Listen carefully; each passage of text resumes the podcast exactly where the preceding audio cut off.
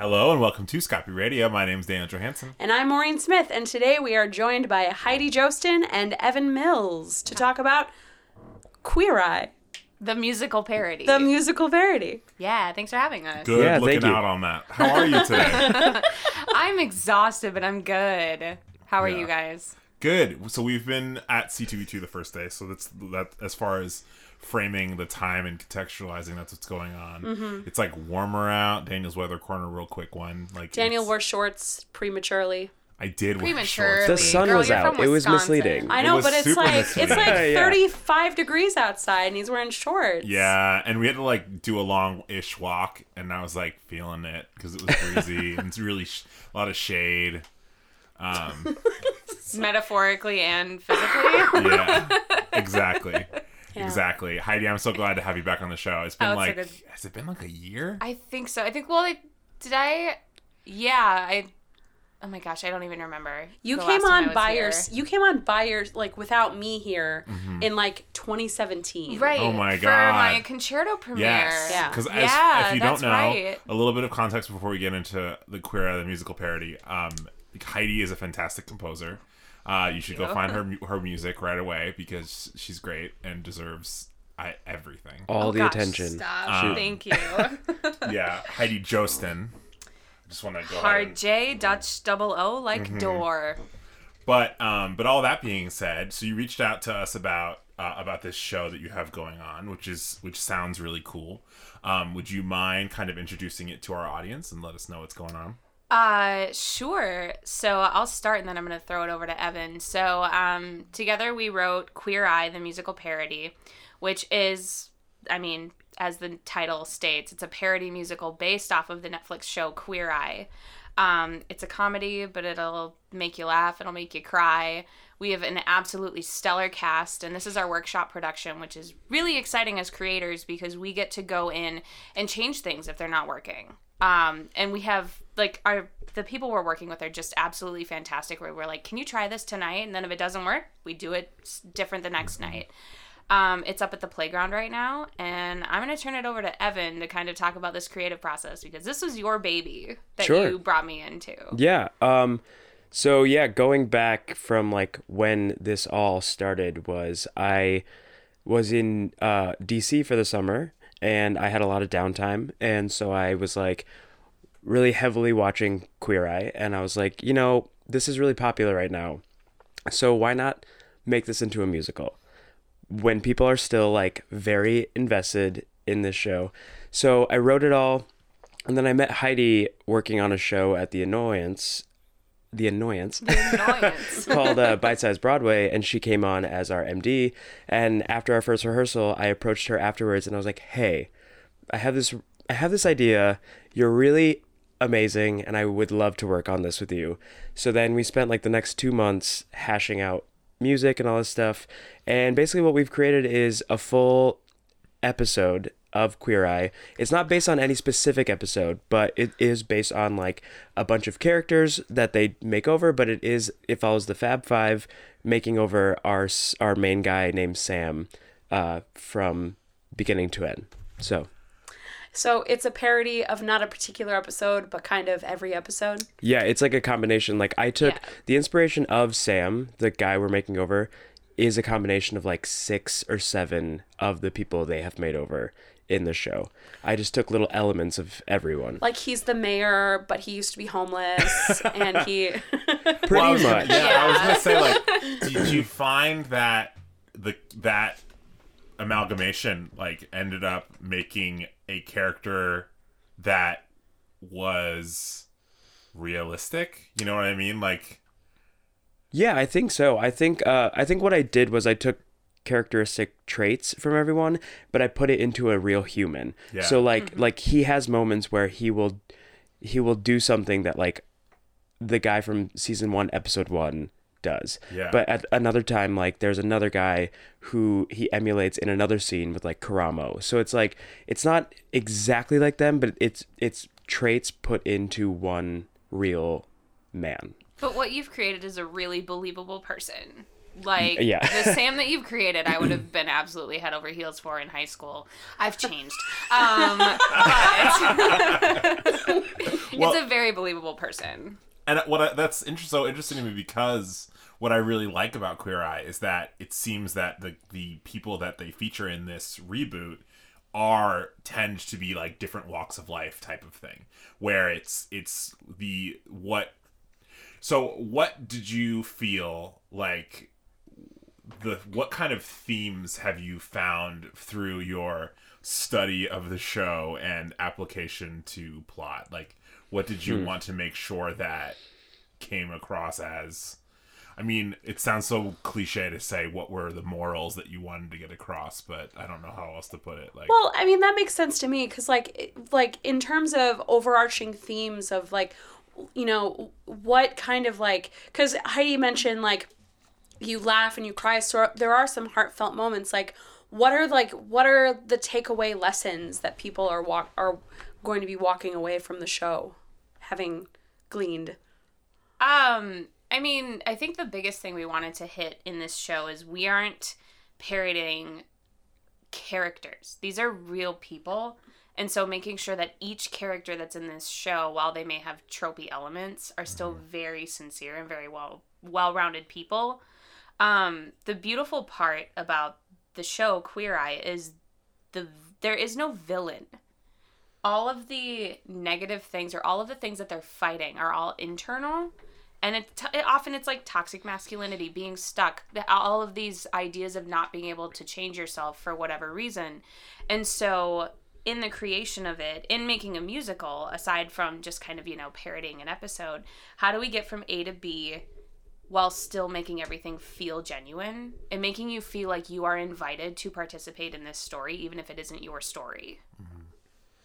So uh, the the idea of like not parodied parodying It's so hard. I know. I've Yeah. been like working on it for months and I still screw it up. characters, but you know, emulating actual people. I'm wondering, like, how was the casting process for the Fab Five in particular? Because each of them have such strong personalities. I mean, like, I'm I'm curious not only about the casting, but also in like the character development around each of the each of the Fab Five.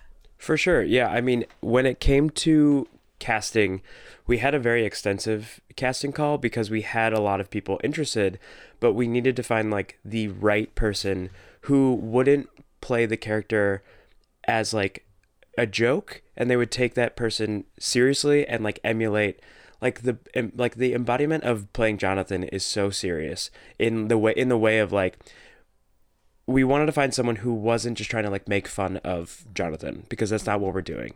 And it was like we went through and we had all these people come in and what we had them do was essentially just improvise as that person and we would just throw them questions. We'd be like, "Okay, you're you're Antoni. You're shopping at a grocery store. Explain to me what you're looking at." And then this person would go through and do that.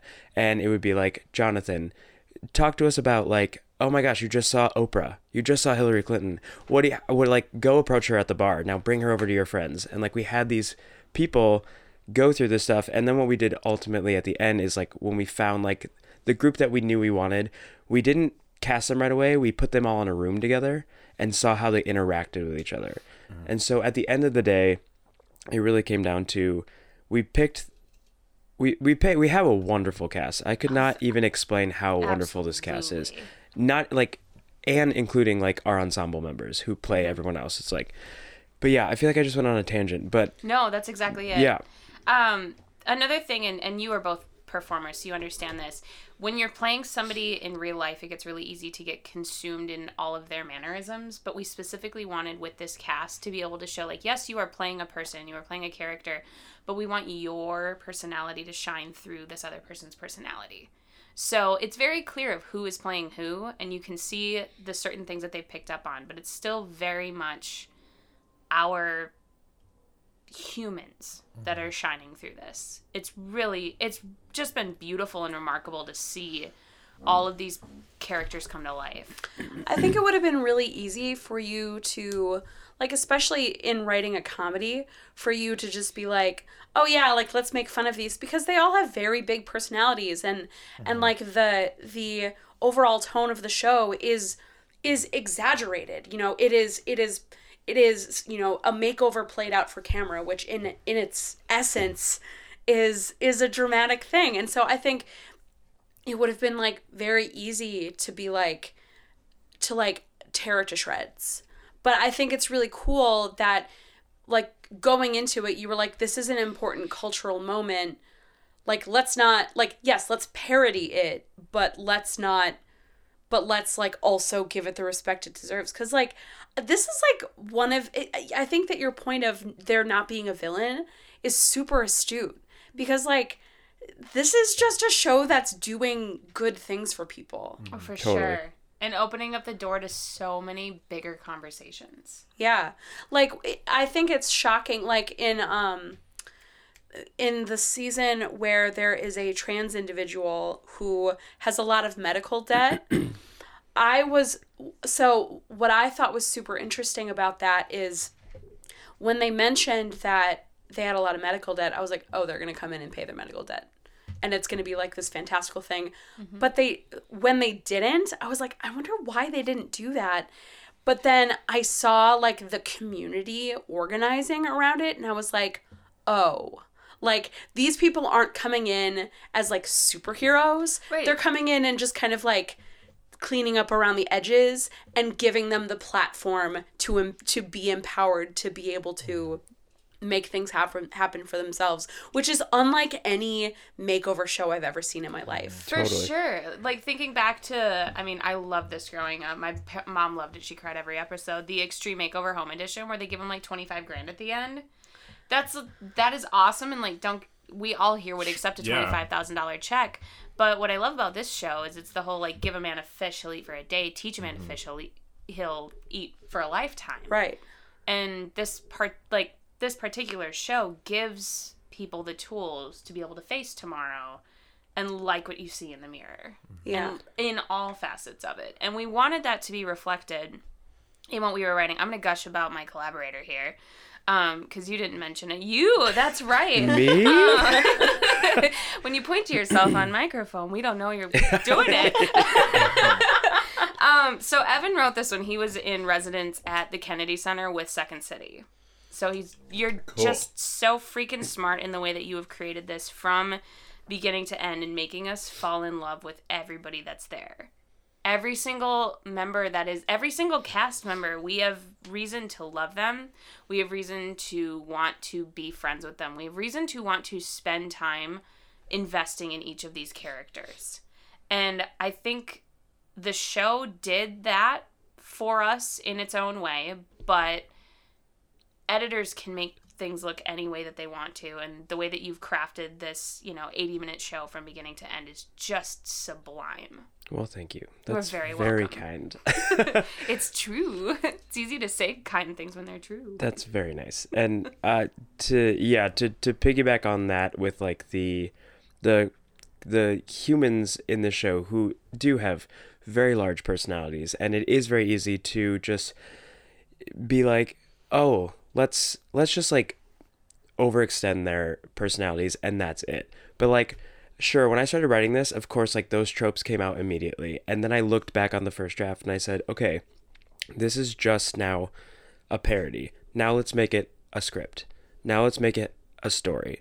Now let's make them real people. So we went through multiple rewrites and we had table reads and we had we had Queer Eye fans come and listen to the script and then they gave us their feedback and it was like it was a very like helpful thing and I spent days watching those seasons like I have them memorized and like uh and I never get tired of them. I never get tired of watching them. I've seen that firefighter episode I think like 14 times. And partially Yep. from Superman. But you know like, but yeah, I don't know. I just I I never once did I not enjoy writing these characters and the secondary characters like Sam and his parents and the love interest and we even like added in Betty Who as a character who Please sings go on the about theme that song. because it's like my favorite part of the show.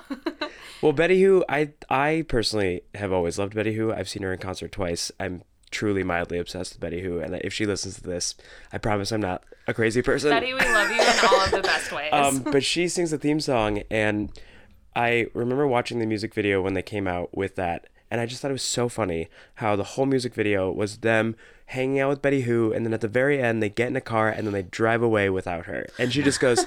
Uh, okay, uh, what about me? so I incorporated that throughout the entire show, where she comes in and she sings the opening theme song, and then she tries so hard to like come back in, and we're like, Betty, you did your job already. Like, like, like come on. Um, but she also has a redeeming moment at the end, I think, where we, I guess I don't want to give it away, but we do we accept her into our group of like, you can join us, like you are an honorary member. But yeah, it's just like one of those things. Is like I wanted to make sure no one in this show ever felt like we were just making fun of them or making them feel bad about being who they are. So I want to talk more about um, about Queer Eye's source material. I'm always fascinated. You know, we had um, I mean, God, it must have been like hundred episodes ago now, but we had someone on that wrote a uh, Keeping Up with the Kardashians opera. no and so this, way. I, yeah, it's great. Um, but so it's this idea, the idea of using s- source material that is very much like currently developing and very present is very interesting to me. And I, I'm curious for you, like, what does that specific element provide uh, for you as far as benefits and difficulties?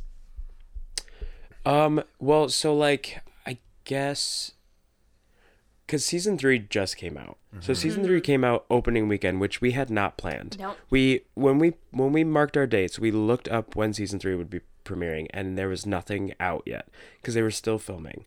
So we were like, well, let's set it for the spring because it'll probably come out in the spring. Weirdly enough, it came out opening weekend. It was kind of like fate. Um, and then it was interesting to watch the new season and to see how much in the new season we actually already do in the show without having to have seen it. But then there are also things in the new season where I feel like maybe in like a week or two we could sit down and incorporate some new things that we left out and all that stuff. And um yeah, I don't know. I do you want to piggyback on that? No, I think that's I think that's exactly it. Um this has been such a fascinating process for me that um to be able to talk to you and the fact that this is a living document. Mm-hmm. Everything that we do here is living and in the classical world that's never the case. And as a composer, I hand someone a piece of music and they perform it as is and it has to go through the first performance, which often is your recording to say, okay, I want to completely rewrite this or I want to change this. You don't get a workshop process. And living inside of the source material, we lived inside of a really, really, at least I did for sure, but we talked about it in a very extensive song map to know where everything was being hit. Um, what styles would work really well for each character without seeming tropey, without seeming like we're exploiting some part of it, but still make a really entertaining musical. and that was all honestly like so much fun of of sitting there going well what's jonathan's song song going to be like and i immediately was like it's a drag number but not Yeah. a drag number it's like this it sounds like a rupaul really upbeat 90s powerhouse Yeah. song but then you go to antoni and it's like disney prince like Mm-hmm. i want it to be like really sweet and really beautiful because it's Antoni. He's Yep. really sweet and he's really beautiful. like, it was so funny writing that number and then seeing season three when they have the Jones sisters over for tea. And it's like this classical music playing in the background, and I'm like, oh my god, we got it right.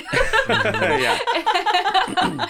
um, but that's been it's been an absolute blast just being able to live inside of this living season. And I what I love about this show in particular is how they learn from their previous seasons and expand upon them for the next ones.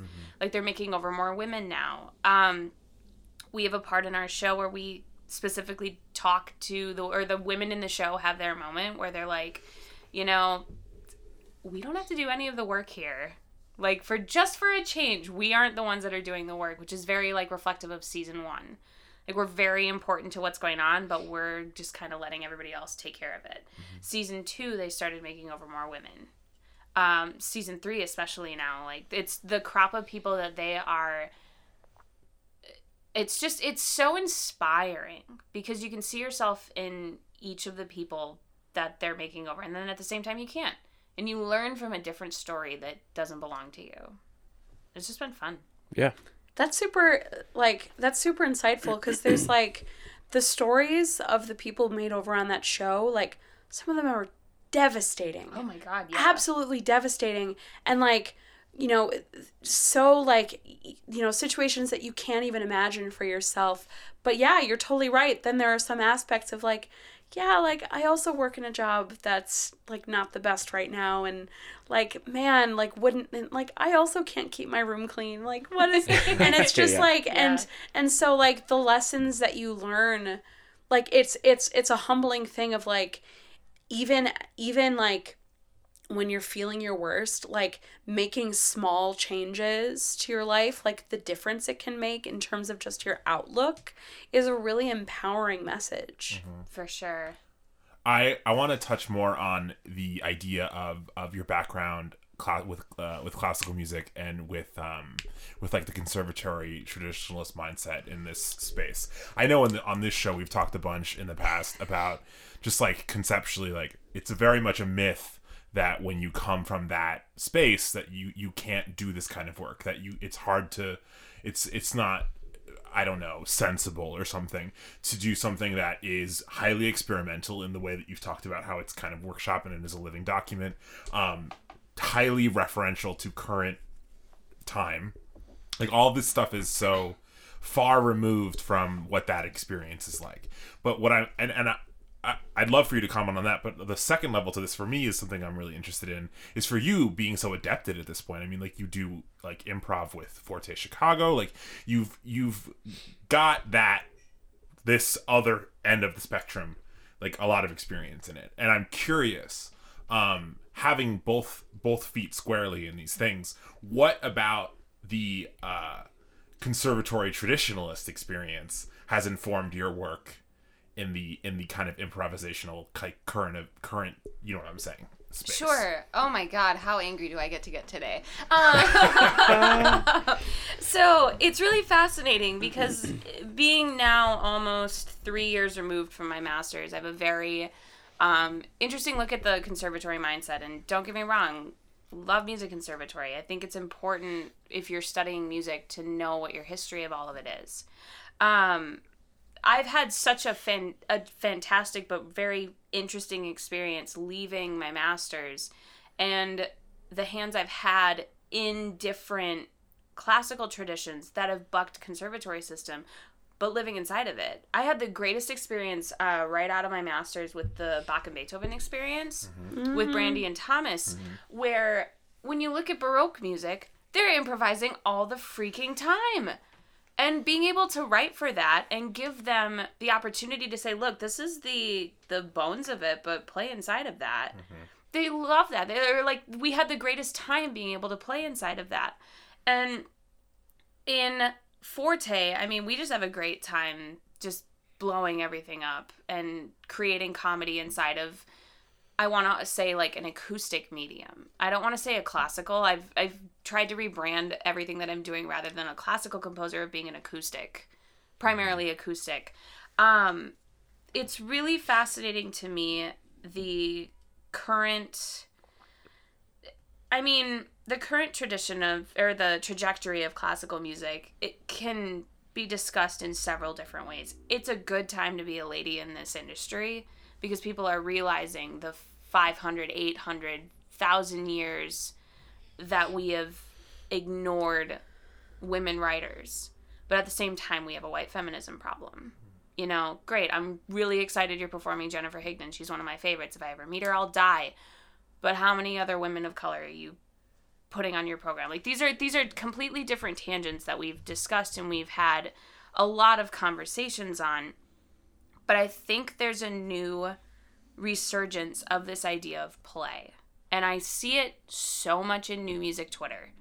Um watching new music twitter. It's my It's favorite wild. place to live. I yeah, love I it don't so know at much. what point I realized that that was a thing, but as soon as I did, I was like, wow, there are there are a lot of new music people on Twitter. Like, it's so but like it's really funny because we're all there. We all have this very very very deep conservatory training. Like mm-hmm. i know more about johannes brahms than i ever care to know and mm-hmm. it just lives inside my brain. But trying to create new art here I've gotten work from New Music Twitter. I've gotten collaborations from New Music Twitter in that the same improvisation that I do with Evan at The Annoyance or that I do with, you know, Anarchy and improvised rock opera, all of these things where we're getting together and we're just making art, that's happening. Mm-hmm. It's happening to create pieces. I think more performers are realizing that we need to have more works. And so they're seeking out collaborations where from beginning to end it's getting this workshop process. I'm we're just lucky enough to have 12 actor 11 actors on stage that are willing to go there with us. And in the theater world, there tends to be this workshop process just because there's so much money behind it in the production. So when we talk about the classical tradition, a lot of times it just comes down to funding, which to which I say I don't write orchestra music. I don't write music that's going to take a lot of funding to get it to where I want it to be. That being said, I wrote a wind ensemble piece today and I'm very tired. Um, did I answer your question or did I go on some No. random like Absolutely. and, and tangent? I thought you were gonna be like, no, No. No, You you, didn't. did not, I did that. Let There was me a- ask it again. no, no, no, no. I, there's that Midwestern thing. Have you seen this oh yeah, meme the, that's no, like, yeah, yeah, no. Oh, I love Yeah. that. Yeah, no, definitely. yeah, yeah, yeah, I definitely do that. Um, no, I, I- think it's I, I think it's really interesting because you know I I would say like there are a lot of I just did it again right? I, I think that there are a lot of people that find themselves in this experience where they have a bachelor's they have a master's and they're out here doing the thing and then you realize that like yeah you definitely need to dive headfirst and kind of forget everything you know but you can't like you you can go into into anything with the intention of forgetting everything you know but you can't forget everything you know and it's it's an interesting that is an interesting piece and i think you need you entirely need both things and you need people that don't know like that don't have not know because now it feels really elitist and i'm not trying to say that Well, either, I'm, I'm wondering if there's any connection in terms of like training versus application as it applies to your experience. Like things that you learned in school, like oh, 100 percent. yeah. So uh, in terms of like, because did you like what is what is your background? So I went to school for film. Oh, Like okay. I went Cool. to school for photography and film, and I, uh, so so let we'll go we'll go back. yeah. Uh, I was uh, my mom is a museum curator at a theater, and so I grew up I grew up around theater and art all the time, and uh, I was fascinated with theater since I can remember. And then I remember just being like really scared of doing it and and never really like applying myself. And then I finally did musical theater and I loved it. And then I started doing it, but I never was like, "Oh, I don't want to like I don't want to like train in this. I don't want to pursue in this." Like and I don't know why I had that mentality, but I was also really like a very big film buff and like a huge like movie nerd. And so I went to Columbia, did the film thing, and then I like just randomly discovered Second City and started working there and I delved into this art of like improv. And then I like was scared of that also. But then like my training of my music background is uh just by doing. So like in school I took the film aspect and my love of theater and in college I wrote a feature length musical. And then we filmed it and we and like it exists. And so then I was like, okay, I learned so much from that. So now I'm to start writing my own stuff. And I got into this mind space of creating my own things is how I'm going to learn. And I did that. And I would go see shows every night for years. And I would watch actors do the same thing every night and see what they learn every night. Because I would watch the same main stage shows six nights a week when I would work there as a host. And I would watch an actor do something that night that didn't hit in the audience. So then the next night they would come back and they would do something else and that would hit. And it was like so fascinating to learn like the act of like learn by doing. So then I feel like I keep trailing off again. No, No, no, no, that's no. like literally That exactly is like it. I just feel like uh same with improv. Like I took some classes, but then I was just like, no, I have to force myself to do this. So I did it and I would like learn and then I started auditioning for things and I started getting things and then everything I was doing scared the shit out of me. But I felt like that was appropriate. If I wasn't if I wasn't scared and if I wasn't nervous, I wasn't caring. And like that's how I took the mentality of like I remember doing we did this show called Bite Size Broadway where me and uh, five other people wrote eight mini musicals in an hour. And we did it for two years. And after a year, I would still get super nervous backstage. And they'd always be like, Why are you nervous? We do this all the time. And I would just be like, Because, like, I really care about this and like I it like it makes me like I'm very passionate about about this and what I want to do.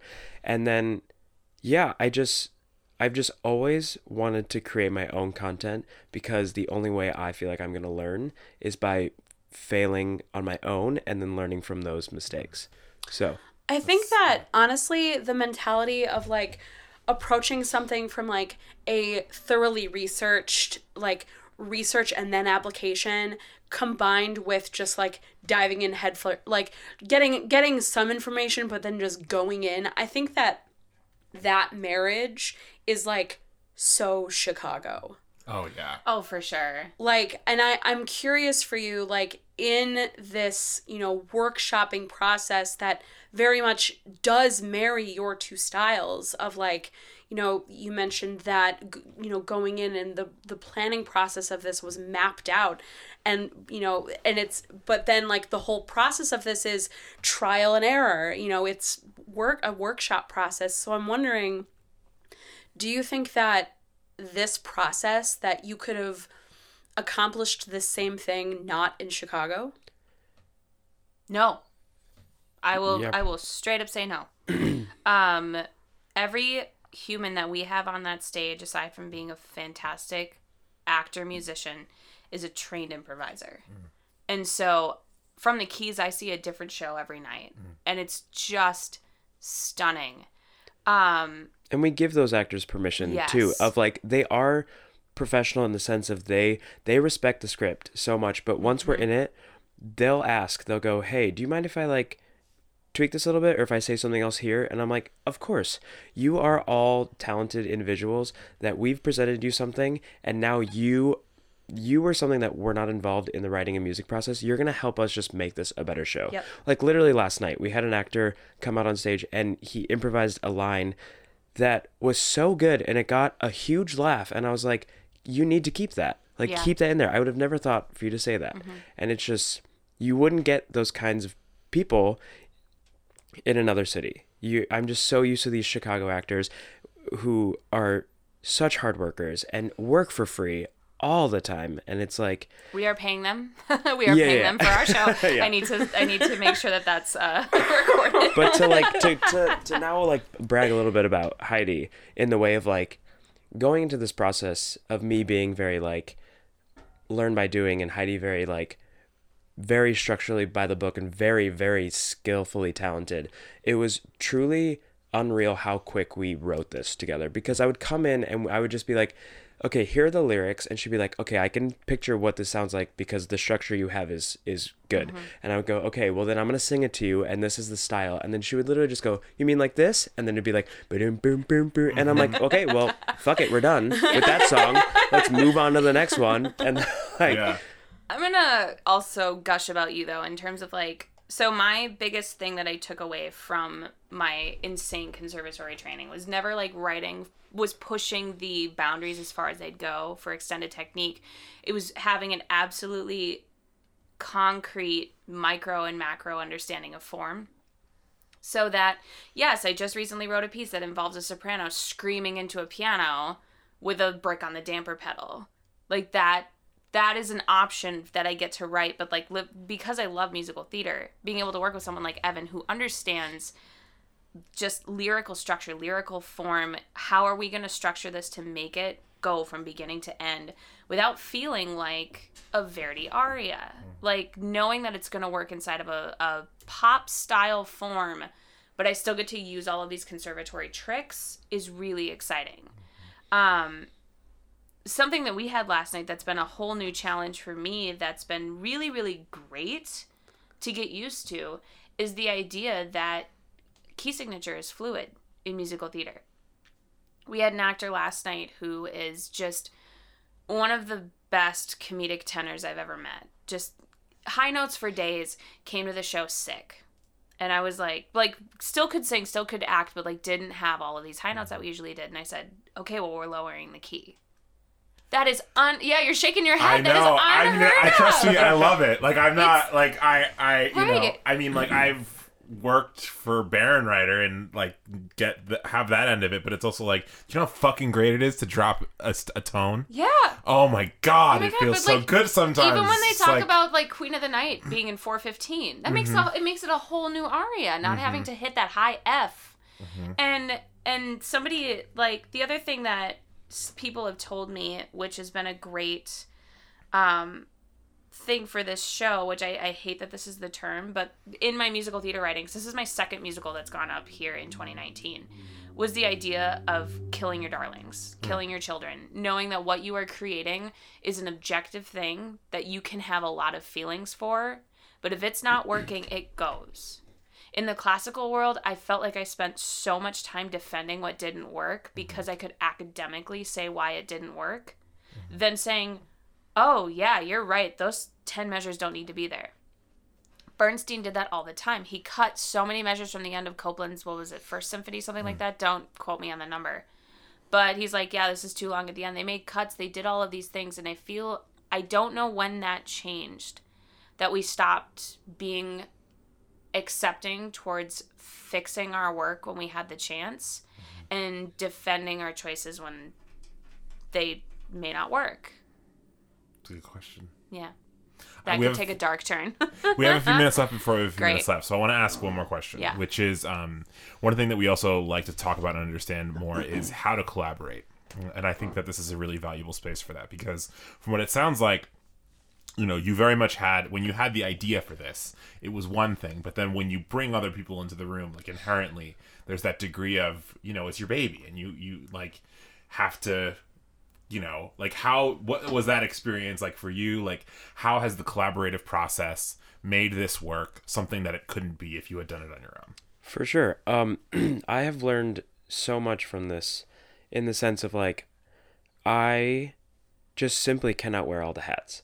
And at the end of the day, excuse me, um, I wrote it and I had a vision and I had a style. And when I brought in the people that I wanted to work with, I trusted those people in a sense where I could go, okay, well, I'm going to give this to you and you're going to make some, like, let's say you're going to make some directing choices. And sure, maybe that's not initially what I envisioned, but I'm going to just let that go in a sense where I trust you as a collaborator because I put you in that role of the director or the composer. And it's like, I had to really learn about uh, not necessarily like trust, but just like I really had to just, I guess, trust. Yeah. yeah trust other people with something that I had created and I had learned so much from it. It even come even it, when it comes down to like the marketing, like uh our like the it's my boyfriend. Uh, Yeah. but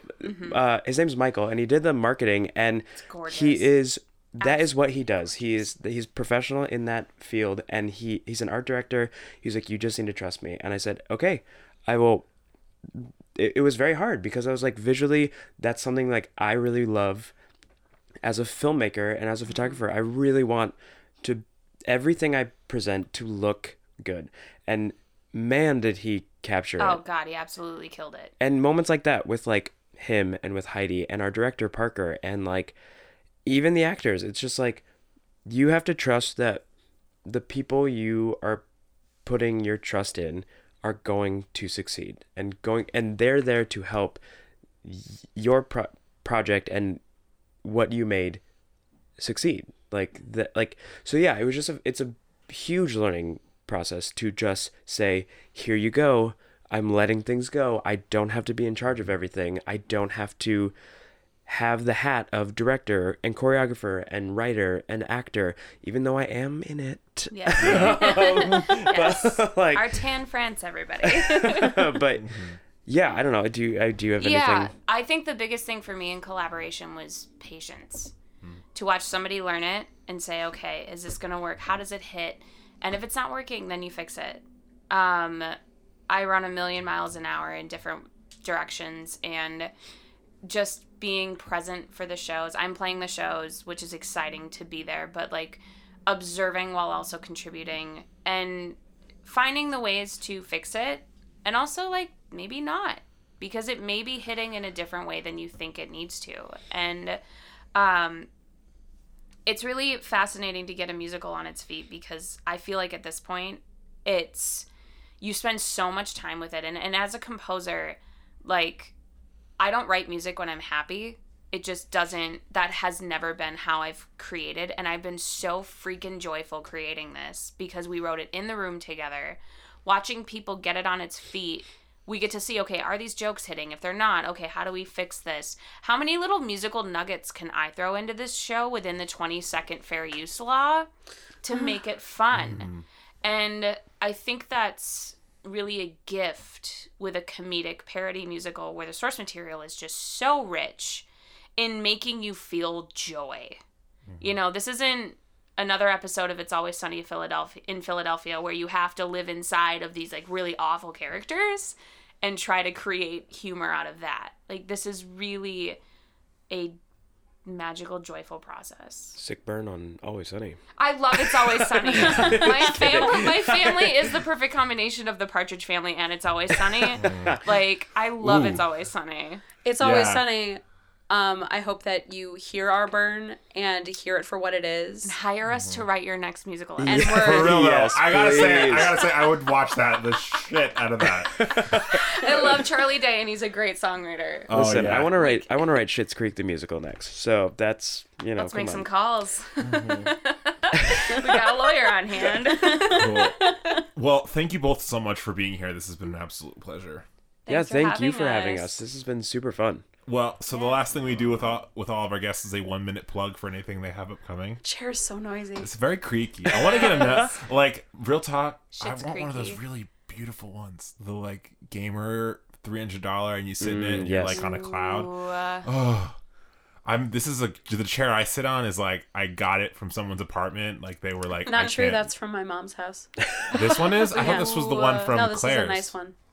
But also not one that. I mean, it's also kind of weird. I mean, it's nice. It's nice. I don't want to shit on your on your mom's attic chair, but anyway, okay, okay, okay. Um, uh, is a one minute plug. Last thing we do, one minute plug for anything you have upcoming. Sometimes it's very obvious, like letting people know where they can attend a uh, last run uh, of performances. Otherwise, uh, we love hearing um, any shout outs to the folks that are doing dope work or any media that you're consuming, self care or otherwise, um, music, TV shows, things like that. to oh okay um well I'll just i'll uh so I'll start with queer eye queer eye uh it runs thursdays fridays and saturdays uh, for the rest of March, and then we're off the first week of April, and then we're back April 11th through the 27th. yes. Thursday, Friday, Saturday, and then we have one more industry night, uh, April 15th at 8 p.m. All the shows are at 8, except for Saturdays at 9. I could have done that in a better order. Any, it's at the Playground Theater. Um, and then I'm also in a show called Legendary Laughs at the Second City, which is on Saturdays and Sunday afternoons at 4 p.m. Um, and then I'm also in a music duo called Evan and Mary Jane, and we are doing uh, a really awesome show at the end of April. I think it's April 29th. It's a Monday at 9:30 p.m. with this amazing New York music comedy duo called the Reformed Whores. So we're opening for them. They're closing it out, and it's going to be at the Annoyance Theater. So Nice. Cool. Heidi. Um, I have two plugs. Uh, one, I want to plug um, friends of mine, uh, Ethan Krupp and David Reddick, who just got a grant to put up their musical Hildegard this summer. It's based off of Hildegard von Bingen, and every it's just a fantastic show. Um, I'm going to be doing a little bit of music supervision work on that, and then um, this just happened this week. I want to plug if any of you are classic rock fans that the Who is going going on tour again with Um, a 50 piece orchestra, and I'm going down to um, West Palm Beach to be the uh, music assistant and librarian for those rehearsals. So- I I saw that and like was between things, but saw it and screamed. I I was like in middle school would walk I would like hide my Walkman in my denim jacket oh God bless Maureen. with we were the with, same person. with my with um a, a, a headphone a broken headphone in my sleeve and I would walk around pretending like my head itched but in reality I was just listening to Baba O'Riley and Tommy on repeat I used to roll the windows down in my really crappy Ford Taurus and just cruise through the Blue Hills with Baba O'Riley on repeat. I Yeah. just felt so bad singing Teenage Waste- Wasteland as Yeah, a high yeah, yeah. schooler. It was That great. was literally the best image to picture of like Walkman, a hidden Walkman with headphones going through your sleeves, and then being like, "Oh, my head hurts," but you're just Yeah. No, and I would sit there in class like this, just like listening to That's class. so like, smart. Why did I never think of I doing also did that, and then I had the graphing calculator that you could play games on. So I would be one hand with the music and the other hand playing Mario on my graphing calculator. I do Love it remember so that. much. Fucking high school. Man, I was just sleeping. Cool. Cool. Well, uh, thank you all so much for listening. I've been Daniel Johansson. I continue to be Maureen Smith. If you want to keep up with what we are up to, there's so many ways you can do that. The first is to head over to scapimag.com. That's our website. We post all of our articles there as well as all of our podcast episodes. You can also find us on social media. On Facebook, we have a Facebook page called Scapi Magazine. We also have a Facebook group that we love and adore called Sounding Board, where we talk about local arts, local politics, and astrology memes. Otherwise, you can find us on Instagram, Twitter, and Tumblr under Scapi Mag, spelled the same way as the website S C A P I M A G. And I'm here, as always, to talk about the importance of subscribing. If you head to our website, scapimag.com, and go to our subscribe page, there are a couple ways that you can do that. The first is to sign up for email blasts. This is huge because even though we post across social media platforms, Facebook buries our content. So if you want to see 100% of what we're doing and not just 30% of it, you should sign up for those email blasts. The second thing you can do is become a member. For as little as $2 a month, you can help us keep our lights on and pay our artists.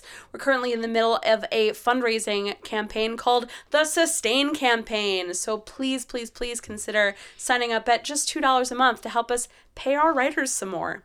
I think that we could all get behind that. Also, if uh, you're interested, we also have merch for sale. Head to scapimag.com slash store to buy your new favorite t-shirt. That is a promise. Also, if you are a business or an entity or just have something fun to say and want to advertise with us, please feel free to reach out to us at scapimag at gmail.com. So, give a little, give a lot, and if you can't give, then listen, participate, and share. Cool. Thanks again so much for listening. Go out and make something. Yep.